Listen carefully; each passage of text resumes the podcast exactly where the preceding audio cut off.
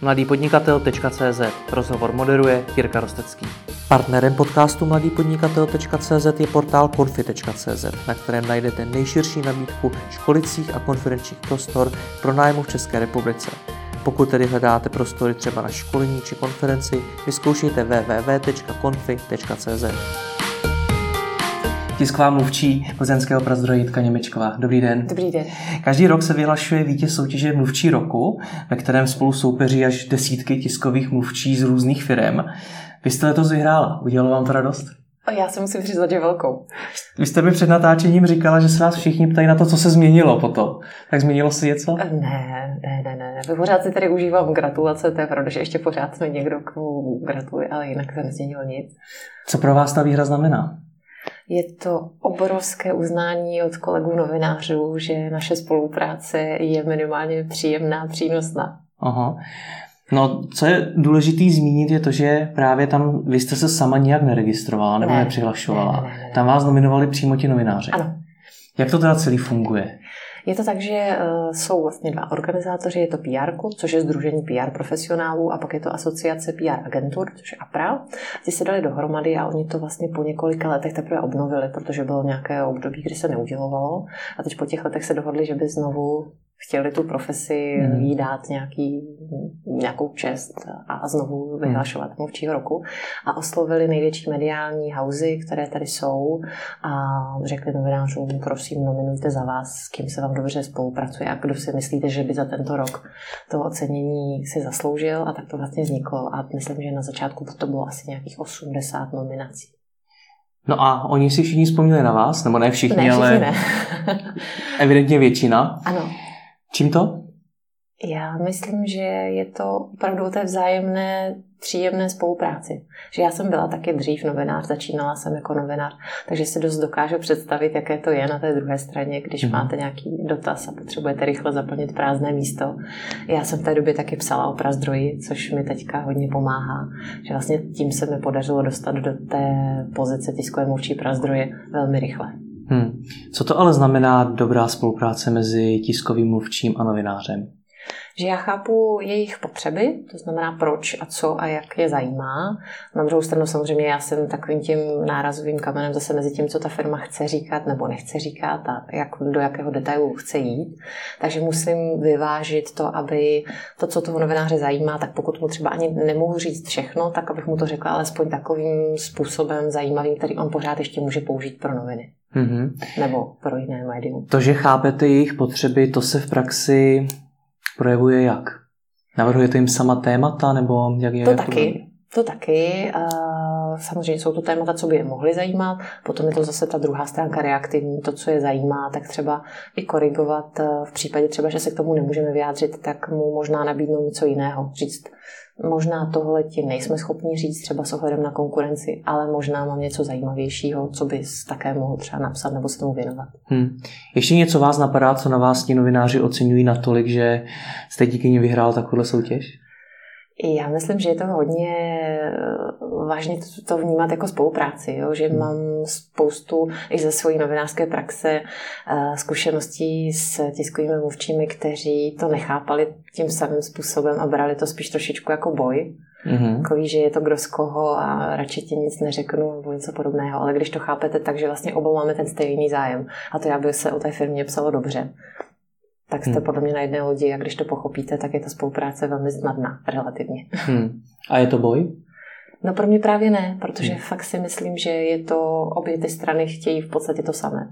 Novinář potřebuje zaplnit prostor, potřebuje zaujmout svého čtenáře nebo diváka a já vlastně chci, aby to bylo zrovna o mojí firmě a aby to bylo pozitivní. Na druhou stranu, já nevím, co přesně obnáší práce tiskového mluvčí plzeňského prazdroje. Nicméně nechodí za vámi ti novináři především s problémy? S nepříjemnými dotazy? To se tak nedá říct. Já bych spíš řekla, že to menší procento jsou ty nepříjemné dotazy a většina jsou pozitivní. Hmm. Protože když si like představí práci tiskového mluvčí, tak je to člověk, který uh, odpovídá právě na dotazy ty nepříjemný o tom, co se děje špatného, mm-hmm. většinou je známe primárně z politiky, tak jestli je to podobný u vás? A zase u pivovaru musíte si vzít, že, eh, vzít, že je to pivo. Hmm. Že my přinášíme lidem většinou příjemné zážitky. Takže ty dotazy jsou většinou příjemné, protože se týkají něčeho konkrétního typu, eh, jak, jestli bude dostatek piva před sezónou, eh, jaký chystáme novinky třeba před Vánocem a podobně. Takže to, je, to jsou hezká témata. Jak se dá v to, v rámci těchto témat spolupracovat, protože to jsou poměrně jednoduché otázky, na které vy jednoduše odpovíte. Bude dostatek piva? Ano, bude. Co se, co se tam dá vymyslet dalšího? tak jednoduché to není. Samozřejmě hmm. se ptají na větší detail. Třeba když máte teď máte sucho, a teď se právě všichni ptají na to, jak to bude s úrodou a potažmo, když bude málo úrody ječmene, tak jestli bude potom dostatek piva a jestli bude třeba zdražovat a tak dále. Takže musíme probrat všechny ty detaily, jestli třeba už víme, jestli už máme třeba informace od pěstitelů, jak na tom ten ječmen bude a tak dále. Takže to není tak jednoduché, že bychom odpověděli, ano, bude, vždycky hmm. bylo. Musí se to dozjišťovat, že je to někdy na, na konci celého toho zjišťovacího procesu je třeba jenom dvě věty, ale to, co mezi tím já strávím s těmi odborníky, kteří mi odpovídají na ty jednotlivé detaily, to je třeba na půl dne. Hmm. To všechno děláte vy? Já teď si to dělám sama, teď nemám kolegu, který by mi pomáhal, budu mít, doufám brzo, hmm. ale teď si to všechno dělám sama. To znamená, že děláte co všechno?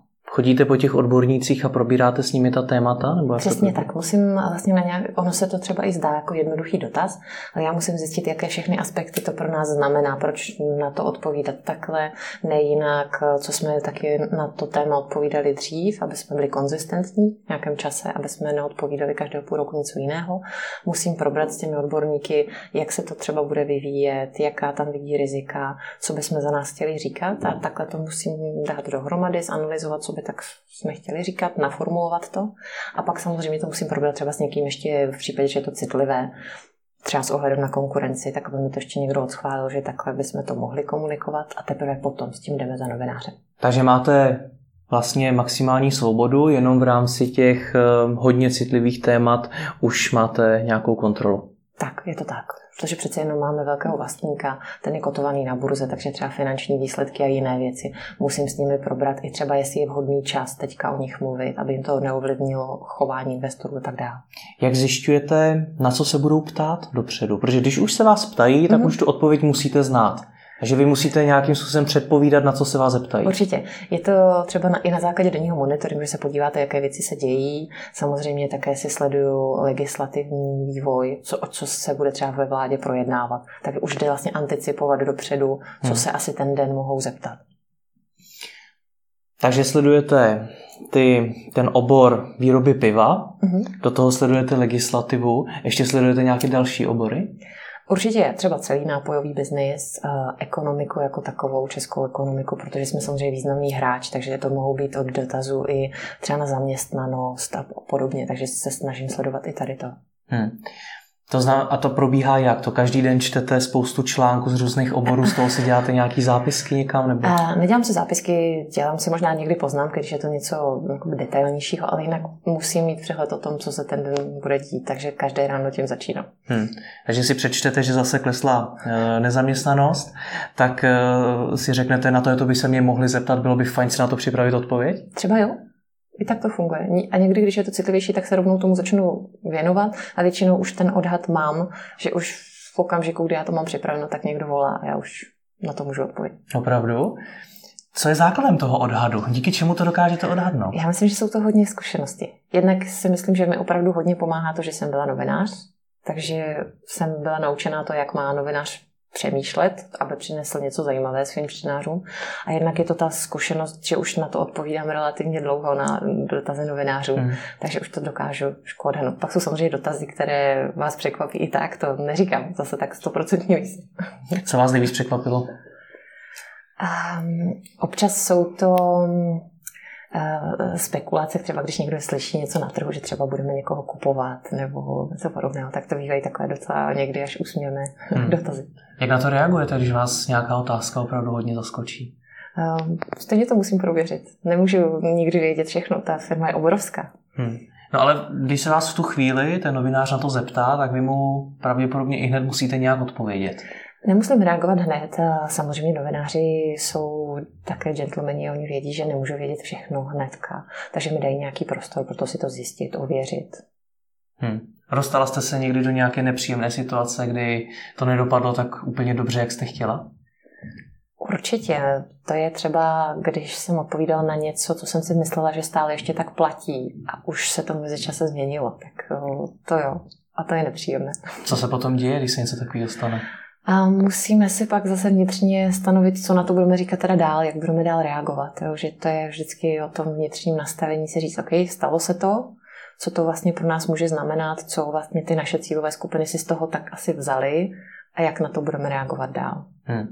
Když člověk něco říká, tak to může vyznít jinak, než to ve skutečnosti myslel.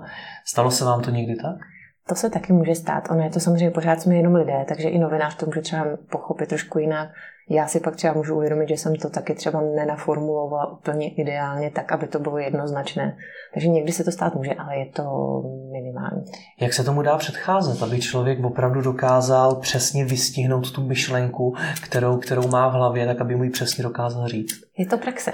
Opravdu to pozoruju, že pořád, i když se třeba jenom formujete tiskovou zprávu, pořád je tisíce způsobů, jak to napsat, jednu větu aby to opravdu dávalo ten smysl, co vy chcete. Nejenom, aby to dávalo smysl, jako aby to byla správně český věta, hmm. ale aby to přesně znamenalo to, co vy chcete, aby v tom člověku zůstalo. Hmm. A to je obrovská praxe, kterou můžete podle mě dělat do nekonečna. No a máte nějaké rady nebo pravidla, kterými se přitom řídíte? Ať už při psaní tiskových zpráv nebo prostě jenom předávání těch informací, ať už jakoukoliv formou? Já myslím, že fakt je tam důležité si vždycky uvědomit, že abyste byl pochopitelný, tak na té druhé straně si představit vaši babičku třeba z Kroměříže. Jo, že si to tak vzít, že nepoužívat cizí slova, nepoužívat uh, nějaké složitější konstrukce. Že třeba často mají lidé třeba z marketingu nebo i velmi technicky zaměření lidé tendenci k tomu používat ty správné výrazy, které by tam měly být. Ale neuvědomují si, že tomu laik, který se pohybuje v úplně jiném oboru, nemá šanci pochopit, že to hmm. prostě nepobere.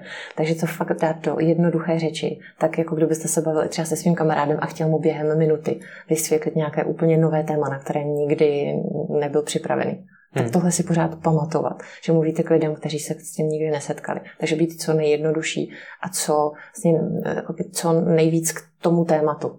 Jo? Že mohou být další zajímavosti, které můžete dodat. Ale ten základ musí být jasný, stručný. Hmm. Ještě nějaké další pravidlo vás napadá, kterým se řídíte? A pak je to určitě taky být zajímavý že to um, není, není, tak jak jsem říkala, není to boj, je to spolupráce. To znamená, že já když dostanu dotaz, tak samozřejmě by bylo třeba velmi jednoduché odpovědět tak, aby jsme to měli rychle za sebou. Mm-hmm. Ale to není úplně cíl. Já chci také, aby tu odpověď použili většinou, aby se tam dostala, protože se třeba ptají na ten samý dotaz třeba víc firm. A hmm. pak použijí samozřejmě jenom tu, která je zajímavá, která je něčím nová. Takže je to hodně ještě přemýšlet o tom, co by mohlo být zajímavé, co by někoho mohlo zaujmout. Takže je to hodně o kreativitě. Není to jenom o tom, že to máte precizně, technicky dobře a správně, ale ještě to podat nějak, aby to bylo sexy. Takže když na tu otázku ohledně té nezaměstnanosti novináři osloví 10 pivovarů a vy máte mluvit za jeden z nich, tak jak se odlišíte v té odpovědi? Je to třeba hledat něco zajímavého, co nabízíme zaměstnancům, co ti ostatní třeba nemají. Jo, že to může být nějaká, nějaká pobídka, která je něčím zajímavá a ty ostatní to nemají, takže máme nějakou konkurenční výhodu a to je dobré tam zmínit.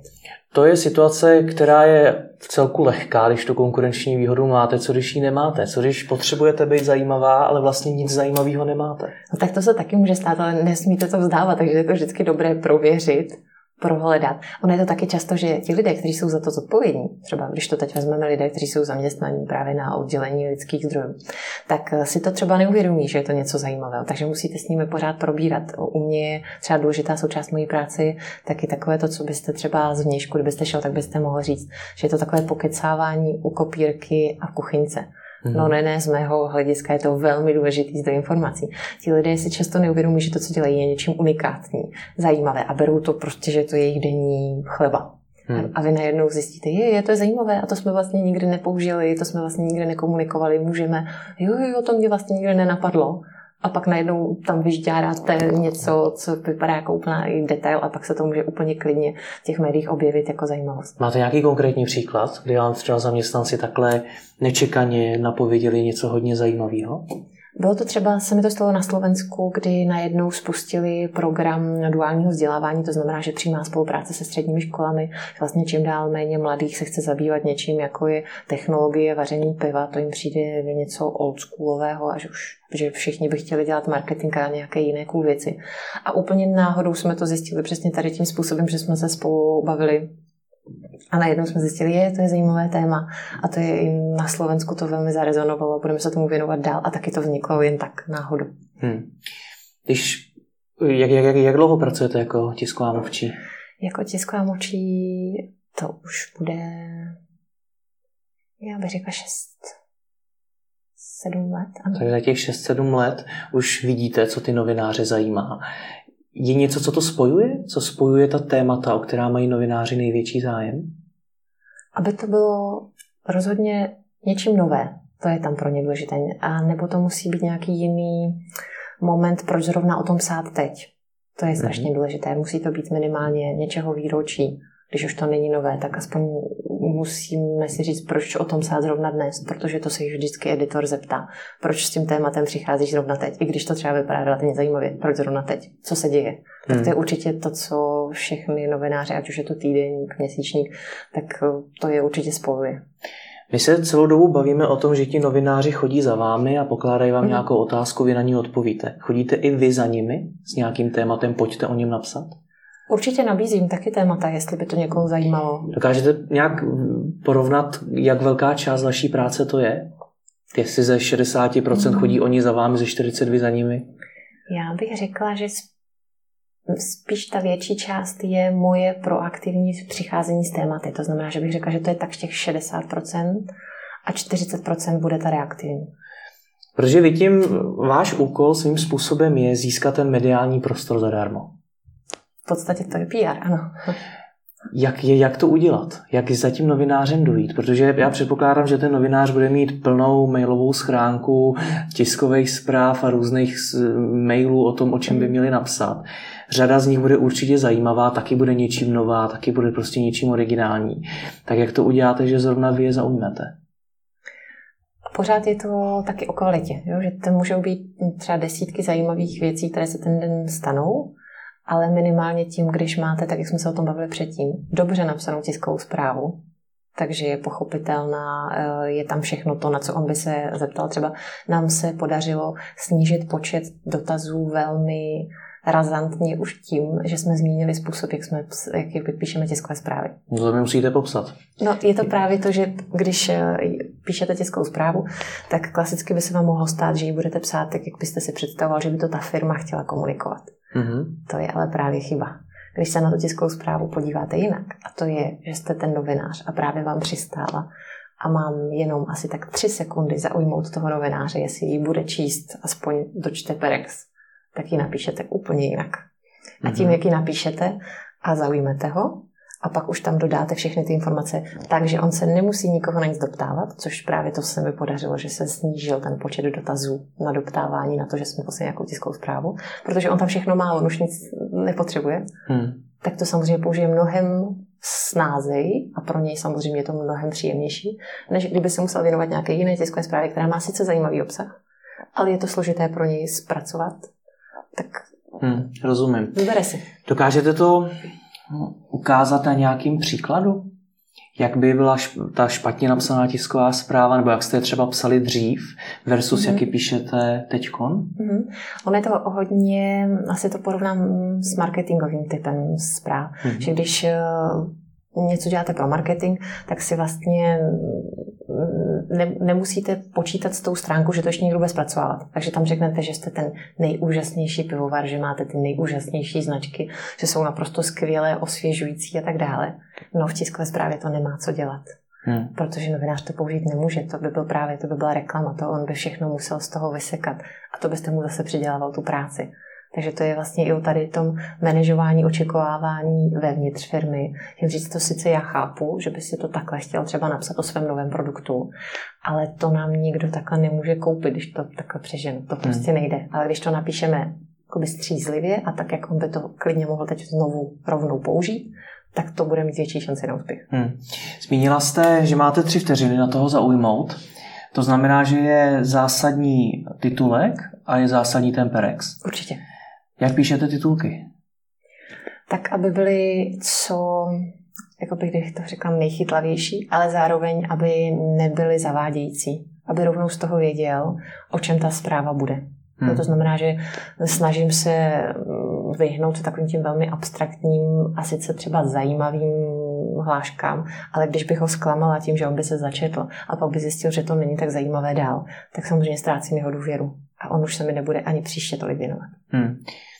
Existují nějaké triky, jak ty titulky psát líp? Já vím, že na internetu se dá najít uh, rady typu začínejte číslovkou a, a, tak, a tak podobně. Funguje něco takového nebo je to nesmysl? A určitě to, co si pamatuju i z novin, když mi editor říkal, tak musí tam být sloveso. Tím, hmm. To je spoustu lidí si to neuvědomuje, že eh, když tam sloveso nedáte, tak je to fakt mrtvý titulek. Pokud to není tedy něco bombastického, jako nějaké fakt zajímavé slovo, tak uh, oživíte to mnohem víc, když je tam nějaké sloveso. Hmm. A pak eh, samozřejmě čím kratší, tím lepší, ale tak asi tušíte, že ne vždycky se to dá říct ve třech slovech, takže musíte se s tím trošičku pohrát. Hmm.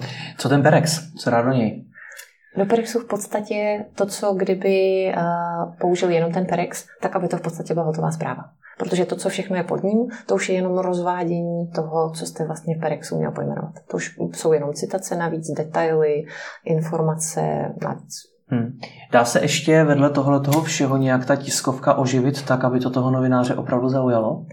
Samozřejmě v dnešní době je to taky hodně o online, o, videích. Samozřejmě, pokud chcete zaujmout, tak je dobré se věnovat tady těm věcem.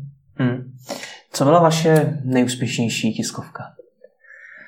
Je, tak to já si nevím. To se teďka asi... No nějaká, kde jste si řekla, tak tohle to na to jsem už nemohla udělat nic líp. Je, tak takhle jsem se asi nikdy na sebou nezamýšlela. Bylo pár, ze kterých jsem měla opravdu velkou radost, ale že se opravdu pěkně chytili.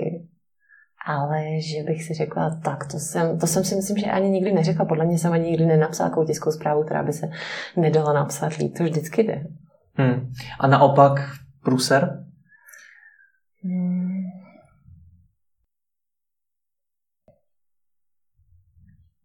Asi někdy je to spíš takové, že musíte třeba něco vydat a vy víte už předem, že to nebude mít moc velký ohlas, ale z nějakého, bych řekla třeba eh, politického důvodu, když to tak pojmenu, jako vnitřního, firmního, to vydat musíte. Hmm. Ale i tak to děláte nerad, protože to vás samozřejmě mrzí, že jste tím věnoval nějaký čas a ono se to pak nechytne, tak hmm.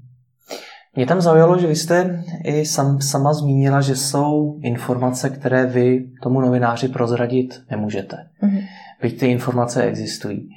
Tak co v takovou chvíli děláte, kdy se ten novinář na ně ptá a vy víte, tohle tomu prostě říct nemůžu, nebo mu nemůžu říct celou pravdu? Mm-hmm. Tak je to pořád o té, jak jsem říkala, vzájemné spolupráci v tom, že minimálně, když už zjistím, že tohle je třeba informace, kterou mu nebudeme moc dát, tak eh, co nejdříve mu zavolat, aby s tím nepočítal. Takže je to o tom, jak mu to řeknete jo, vysvětlit mu, proč to je třeba pro nás citlivé.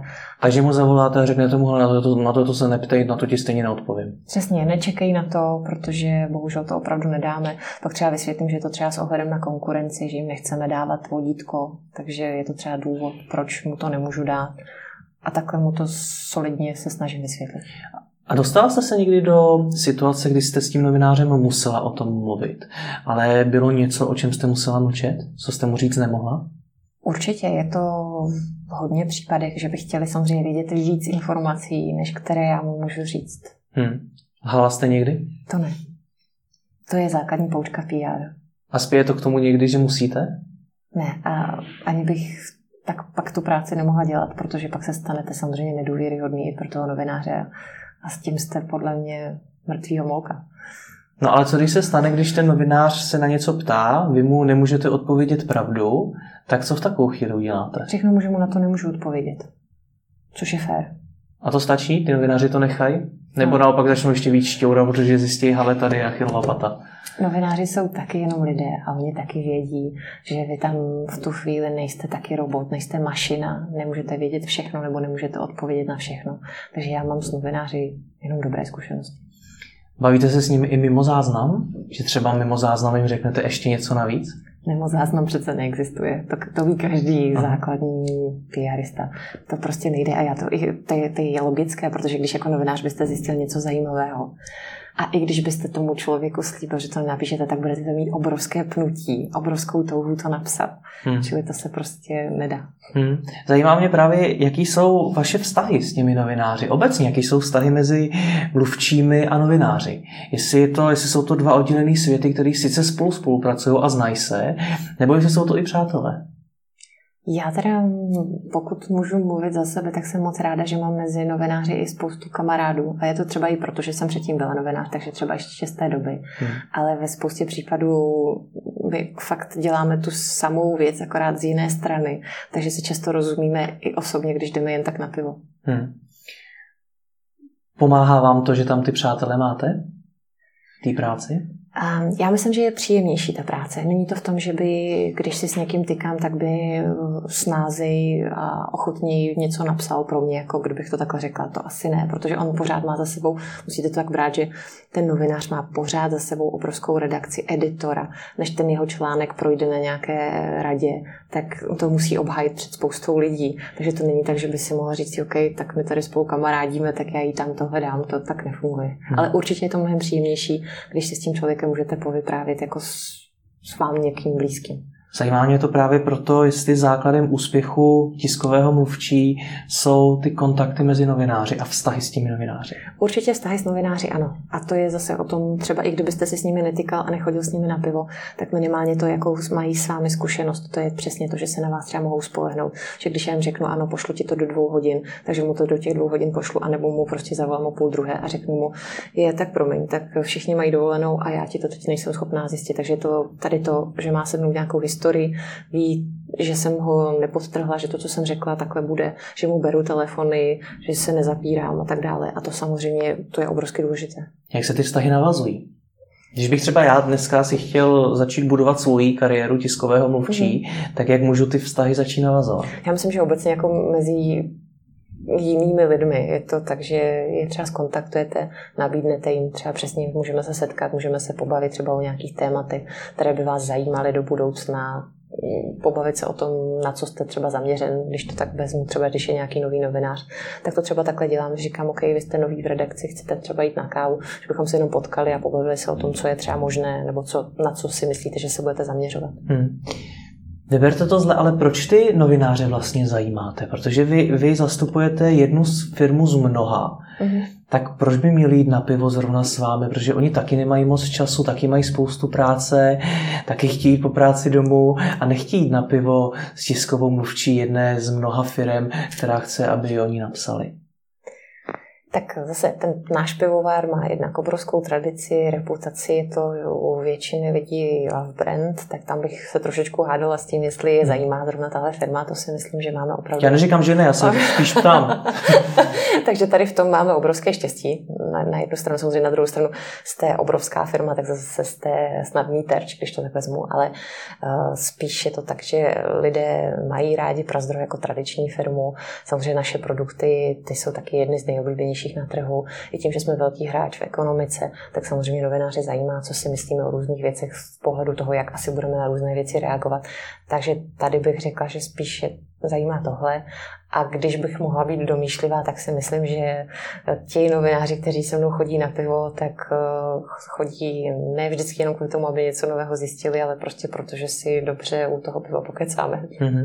Aspoň to doufám, že to tak mají, já to tak s nimi mám. Rozumím. Když jsme se bavili o tom, že i vy sama se snažíte prosazovat ta témata a získáváte mediální prostor, tak máte definovaný nějaký konkrétní cíle ve stylu teda ten kvartál musíme tlačit tyhle ty konkrétní produkty? Určitě, určitě protože te, když to tak řeknu na konci dne, tak my jsme pořád jenom pivovar a to, co chceme, je prodat víc piva.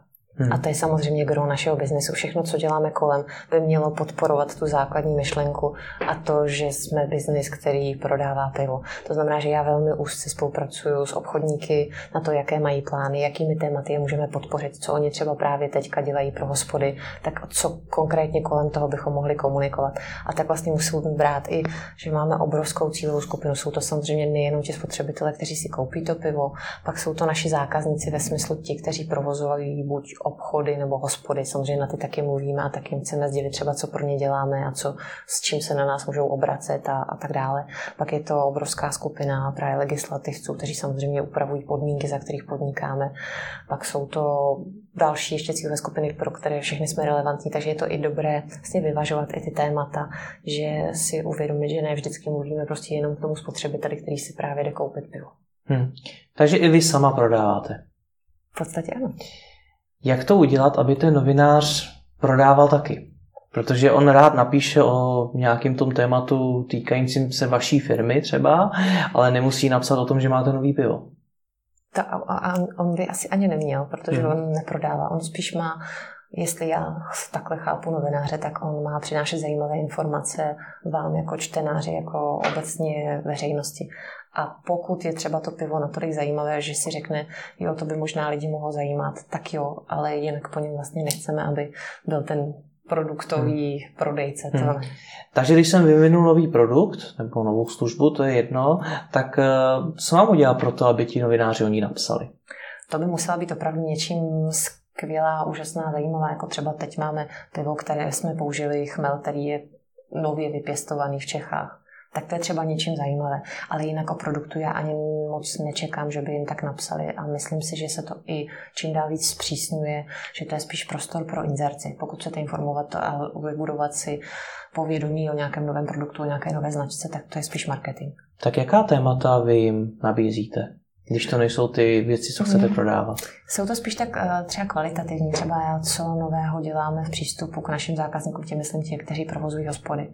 Třeba jakým jiným způsobem se o ně staráme, tak to už je třeba zajímavé, protože to třeba s ohledem na témata loňského roku, jako bylo zavedení EET a zákazu kouření, tak to už je třeba zajímá proč a jak některé věci děláme, jak třeba vyhodnocujeme kvalitu hospod, jak eh, je, jim pomáháme to zlepšit a tak dál, aby se tam ty zákazníci právě vraceli, aby pořád neklesala spotřeba piva v, toho, v tom případě čepovaného ve prospěch toho baleného, tak to už je třeba zajímá. A tak to jsou zajímavá témata, která můžu já ještě nějakým zajímavým způsobem podat. Hmm.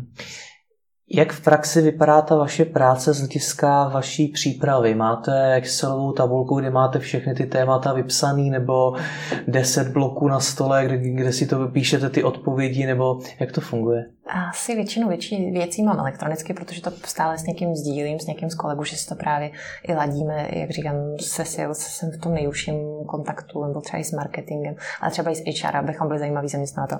Tak pořád s nimi si to sdílím a říkám třeba, kam se vyvinula jejich jednání, že potřebuji vědět update toho, co právě teď řeší, jestli to, jak jsem o tom komunikovala, třeba minulý měsíc se tam vyvinulo něco nového, jestli máme nějakou novou zajímavost. Takže většinou je to v nějaké elektronické podobě nějaký plán, kde si ty témata by spousta probíráme. A ty témata jsou jaká? Teď se zmínila jedno z nich, že chcete být samozřejmě prezentováni mm-hmm. jako dobrý zaměstnavatel. Mm-hmm. Jaká máte další témata? Teď jsou to třeba témata právě na podporu hospod jako takových. To je, že se třeba snažíme podporovat eh, čím dál víc i ty malé, tak jako to třeba loni vypadalo, že nejvíc právě eh, na EET a jiné dopady právě byly nejtěžší ty dopady na ty malé. A teď se zamýšlíme nad tím, jestli třeba nemáme nějaký způsob, jak jim pomoct, ve smyslu, že dřív bychom si řekli, OK, tak jsou asi malí, asi to nepřežijí. A teď si říkáme, a co když stačí relativně málo to, co my máme, to know-how, protože máme samozřejmě těch partnerů obrovské množství, takže máme na základě toho taky nějakou zkušenost. Tak co když tomu malému třeba pomůžeme jenom nějakou radou nebo nějakou menší investicí a on může dál pokračovat, tak to je třeba pro nás teďka obrovské téma, kterému se věnujeme. Jaká jsou další témata? Další témata jsou, třeba máme obrovské množství akcí, které se v pivovaru dějí, to je léto v Prazdroji, tam je každý týden nějaký koncert. Příští týden budeme mít třeba krásnou akci, což je vyhlášení nejlepšího výčepního Pilsner Urquell, což je obrovská věc velmi prestižní, kterou se nám daří i třeba znovu zbudit hrdost lidí, kteří vyčepují pivo, která samozřejmě se za komunismu posunula někam, že to může dělat kdokoliv, ale to je obrovské umění, je obrovský rozdíl, když vám načepuje pivo někdo, kdo to neumí a někdo, kdo to umí. Hmm. A zní to třeba marketingově, ale když to vyzkoušíte, je to obrovský rozdíl, jinak to chutná, jinak to voní. To, je třeba, to jsou strašně hezká témata, kterým se hmm. člověk opravdu rád věnuje. Co z hlediska nějakého regionálního zacílení ve stylu na Moravě se nám pivo tolik neprodává, měli bychom tam víc eh, prosadit nějaká témata? Na Moravě my máme skvělou značku, to je Radegast. Já to dávám jako příklad, ale kdekoliv. Eh, tak eh, i, i, snažíme se i regionálně, to je zase třeba, že máme nějaké CSR programy v okolí našich pivovarů, kdy se třeba snažíme právě s Radegastem podporovat věci, jako jsou obnova sochy na pustevnách a tak dále, obnovovat přírodu, obnovovat turistické cíle tak jsou třeba hrozně hezká témata pro ten region. Samozřejmě jiná témata jsou zase v okolí plzeňského pivovaru, kde se zase víc zaměřujeme na komunitní život, aby se oživil třeba i prostor toho pivovaru, aby tam lidé chodili, což se nám čím dál víc daří. Že dřív tam šli jenom na tu prohlídku a zase to opustili. Teďka tam máme každý týden několik akcí, jako je kino a další věci, kdy tam ti plzeňáci chodí, protože dřív by tam už nechodili, by říkala, v pivovaru už jsem byl. Hmm. A teď mají důvod, proč se tam vracet a to my chceme, aby to cítili, že je to jejich pivovar. Takže vy pracujete na dvou úrovních, na té, řekněme, hmm. celonárodní a na té lokální. Určitě. Je ještě nějaká třetí úroveň? A pak je samozřejmě součástí Asahy, čili ještě je to nadnárodní, tam samozřejmě spolupracuji s kolegy, ale je to taky, aby to, co komunikujeme tady na těch místních trzích, aby bylo v souladu s tím, co komunikujeme na úrovni Evropy a to, co je na úrovni Evropy, zase na úrovni globální. Což je opravdu spousta informací. To všechno máte eh, v různých dokumentech, teda, který máte různě nazdíleny, nebo... Tak, je to obrovské množství informací. Je to spíš u tak velké firmy, že musíte vlastně spíš eh, selektovat, abyste se nevěnoval úplně všemu, protože byste se vlastně mohl věnovat tolika věcem. Takže to o prioritizaci toho, co si řeknete, OK, chtěl bych se věnovat i tomuhle, i tomuhle, ale na to už kapacitu nemáme. Jak ty priority určujete? Co jsou pro vás ty kritéria? Je to, tak jak se možná vrátím k tomu, co jsem říkala předtím, je to hodně o tom, co má ta firma v té své obchodní strategii. To znamená jednak s ohledem na to, jak chceme prodávat pivo, pak je to samozřejmě, jak chceme být zajímavým zaměstnavatelem, to znamená, aby studenti u nás uvažovali, aby třeba k nám šli na stáž, pak je to samozřejmě, abychom si udrželi stávající zaměstnance, aby byli pořád hrdí a pořád měli ten pocit, že pro nás chtějí rádi pracovat. A pak je to třetí uh, úroveň a to je hlavně ta podpora hospod a čepovaného piva. Takže to jsou jako takové tři hlavní velké pilíře.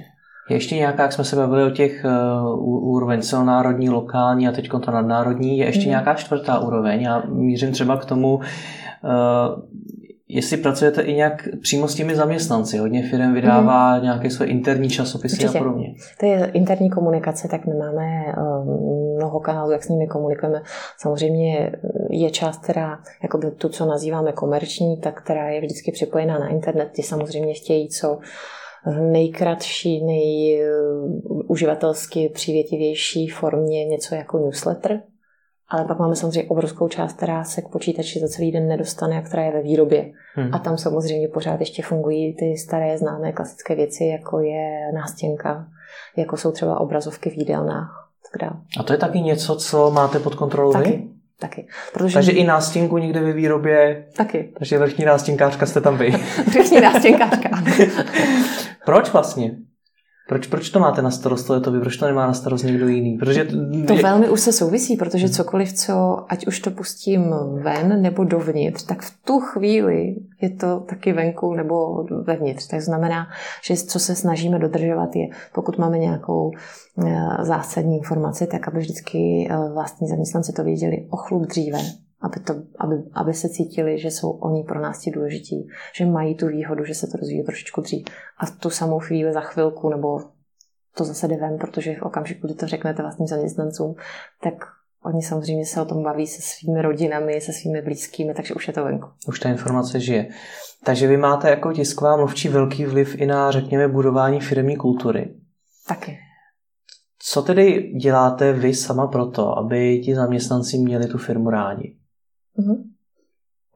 Myslím si, že třeba to, co mně se podařilo zlepšit, je to, o čem jsem teďka mluvila, že se fakt cítí důležitý v tím, že ty informace k ním přijdou a přijdou k ním včas. Už třeba to je pro ně obrovská deviza, že opravdu z toho cítí, že si jich ta firma váží, že se to nedozvídají třeba až z novin, až jako každý jiný člověk. Hmm.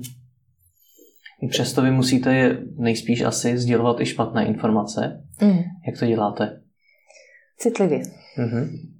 tam se asi na to nedám, samozřejmě záleží, jaká konkrétní věc to je. Ale no tak jaká byla nejhorší informace, kterou jste musela říct zaměstnancům? A, tak to je třeba, když musíme v nějaké oblasti šetřit, tak to je ale asi vždycky um, nejdůležitější hrát s nimi fair, to znamená říct tím celou tu informaci, vysvětlit jim taky proč, protože chtějí vědět proč. Není to jenom o tom, že řeknete takhle, takhle, tohle dělej, tohle nedělej, ale samozřejmě se cítí mnohem líp, když už to teda musí udělat, hmm. tak aby věděli k čemu, proč. Hmm. Nedostáváte vy se tady do pozice manažerů, ředitelů, já nevím, jaká je přesně vaše hierarchie ve firmě, ale prostě nadřízených přímo těch lidí, kterým to sdílujete? Neměli by jim to sdílovat oni, místo tiskové mluvčí? A taky to děláme, to záleží hmm. vždycky, jaké je to informace a většinou se snažíme i využít víc kanálů, že to není jenom jako těm oficiálním, že jim to třeba přijde e-mailem nebo že jim to právě přijde nějakým newsletterem nebo že to se to objeví na nástěnce, ale taky se vždycky snažíme, aby tam byl ten co nejosobnější přístup v tom, že právě se s těmi manažery domluvíme, pomůžu s tím, jak třeba argumentovat, jaké používat výrazy, tak aby byly pochopitelní a oni pak na svých poradách to s těmi svými lidmi probírají. A samozřejmě zase musíme to brát tak, že je to spoustu krát nějaký technolog třeba z výroby, takže opravdu potřebuje pomoc s tím, jak se svými lidmi mluvit, že to není třeba ta jeho nejsilnější stránka. Hmm. Máte tedy témata, o kterých chcete mluvit, máte i témata, o kterých nechcete mluvit? Nějaký blacklist témat, který opravdu raději nevytahovat? A to bych asi neřekla, že bychom měli něco takového, ale samozřejmě jsou pro nás citlivá data. Prostě každého by třeba zajímalo, kolik hektolitrů prodáme toho konkrétního piva. To by všichni novináři chtěli napsat, ale to my zase nechceme říkat konkurenci, takže trvalé musím vysvětlovat, proč to neřeknu. Jak se bráníte tomu, abyste se nepřeřekla? Aby mezi, když si představím, že třeba zrovna v tu danou chvíli mluvíte s více novináři a teďko na vás hážou jednotlivý ty dotazy mm-hmm. a jeden z nich eh, se zeptá i na tohleto a vy v rychlosti odpovíte. Teď tak to uvědomíte, by se vám stávat nemělo. a nebojíte se toho nějaký takovýhle chyby? Tak samozřejmě respekt musíte mít pořád, předtím nejste perfektní. Hmm. To není nikdo z nás. Ale mm, zase, že bych z toho měla nějaký vyloženě strach. Zatím se mi to teda úplně nestalo a doufám, že nestane. Co to je špatný den pro tiskového mluvčího? Um, to, to asi je, já myslím, to je tak jako těžko říct. Mě moje práce baví a baví mě všechny její části. Třeba já jsem dřív pracovala v chemickém průmyslu, takže když byste řekl i krizovka, pokud je nějaká, tak jestli mi to vyloženě vadí, mě to nevadí. Já jsem na to relativně zvyklá a relativně vycvičená. Neříkám, že to zvládám perfektně, vždycky se může stát, že něco nezvládnete, ale pro mě to není vyloženě třeba stresová situace. Já spíš to, co mě mrzí, je třeba, že se někdy vyrojí víc témat ten den, takže to kapacitně jakoby nestíháte, že máte, třeba potřebují to rychle, potřebují to třeba do dvou hodin odpověď a vy zároveň pracujete ještě na nějakých čtyřech dalších dotazech a všechny jsou relativně sofistikované a relativně náročné na čas. A to mě pak mrzí, že se nemůžete věnovat každému zvlášť, tak to spíš je tak jako by pro mě den, anebo ještě, nedej bože, v ten den jsem zrovna na cestě někam a nemáte připojení. To je asi nejhorší den, jo. Hmm. To je asi úplně nejhorší pro mě, když, když vám nefunguje připojení, tak to jste potom takový velmi užitečný. Hmm. Jakou obecně mají pověst tiskový mluvčí v Česku? To nevím. Nevíte? To asi, když se bavíme s kolegy, tak já si myslím, že třeba hodně se to zlepšilo v tom, že um, už si tolik lidí nemyslí, že by měli být hlavně hezcí, že taky musí něco umět, že, že to možná třeba na začátku 90. let tak bylo, že se to tak lidé úplně nedokázali spojit s tím, co všechno vlastně za tou fasádou ještě jako by se musí proběhnout, než, než se někdo někam postaví a řekne jednu větu. Takže si myslím, že se o nich zlepšilo. Určitě mění. Asi by nemohl jen tak vzniknout rozhovor, ve kterém by nezaznělo jeho jméno, ale jak vnímáte práci hradního mluvčího Jiřího mm-hmm. Čáčka? Mm.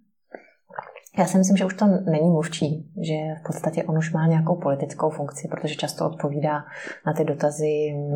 Samozřejmě oni to mají asi spolu sladěné, takže si nemyslím, že by odpovídal jen tak něco, ale, ale určitě už je to zahranou. To je, často říká i svoje osobní názory a to vlastně běžný tiskový mluvčí nedělá.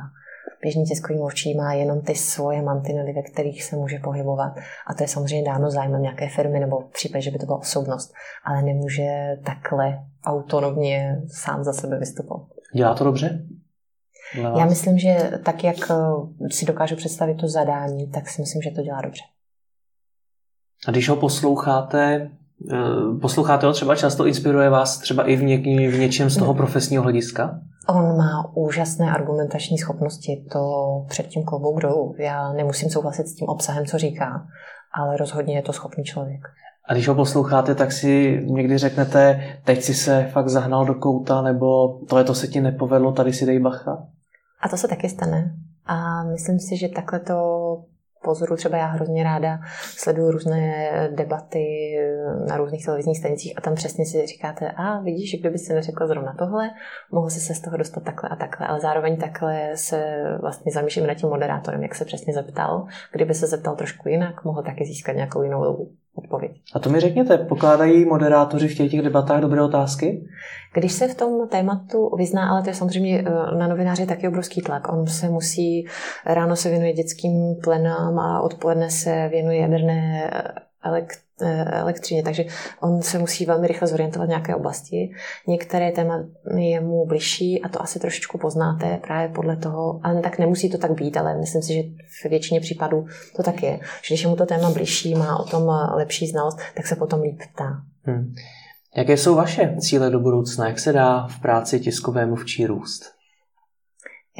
Pořád se dá zlepšovat. Jak jste se bavil o tom, jak formulovat texty, jak přicházet se zajímavými tématy, to je pořád na zlepšování. A mě to pořád strašně moc baví, třeba ta krizová komunikace. Čím víc zkušeností máte za sebou, tím víc vidíte, že kdybyste to, co víte teďka, třeba viděl před pěti lety, tak byste to taky udělal tehdy líp. Jo? Že je hmm. pořád to zlepšování se, jak sám se chcete vyjádřit, eh, tak, aby to ten druhý pochopil přesně tak, jak vy byste chtěl. Tak to je podle mě doživotní práce.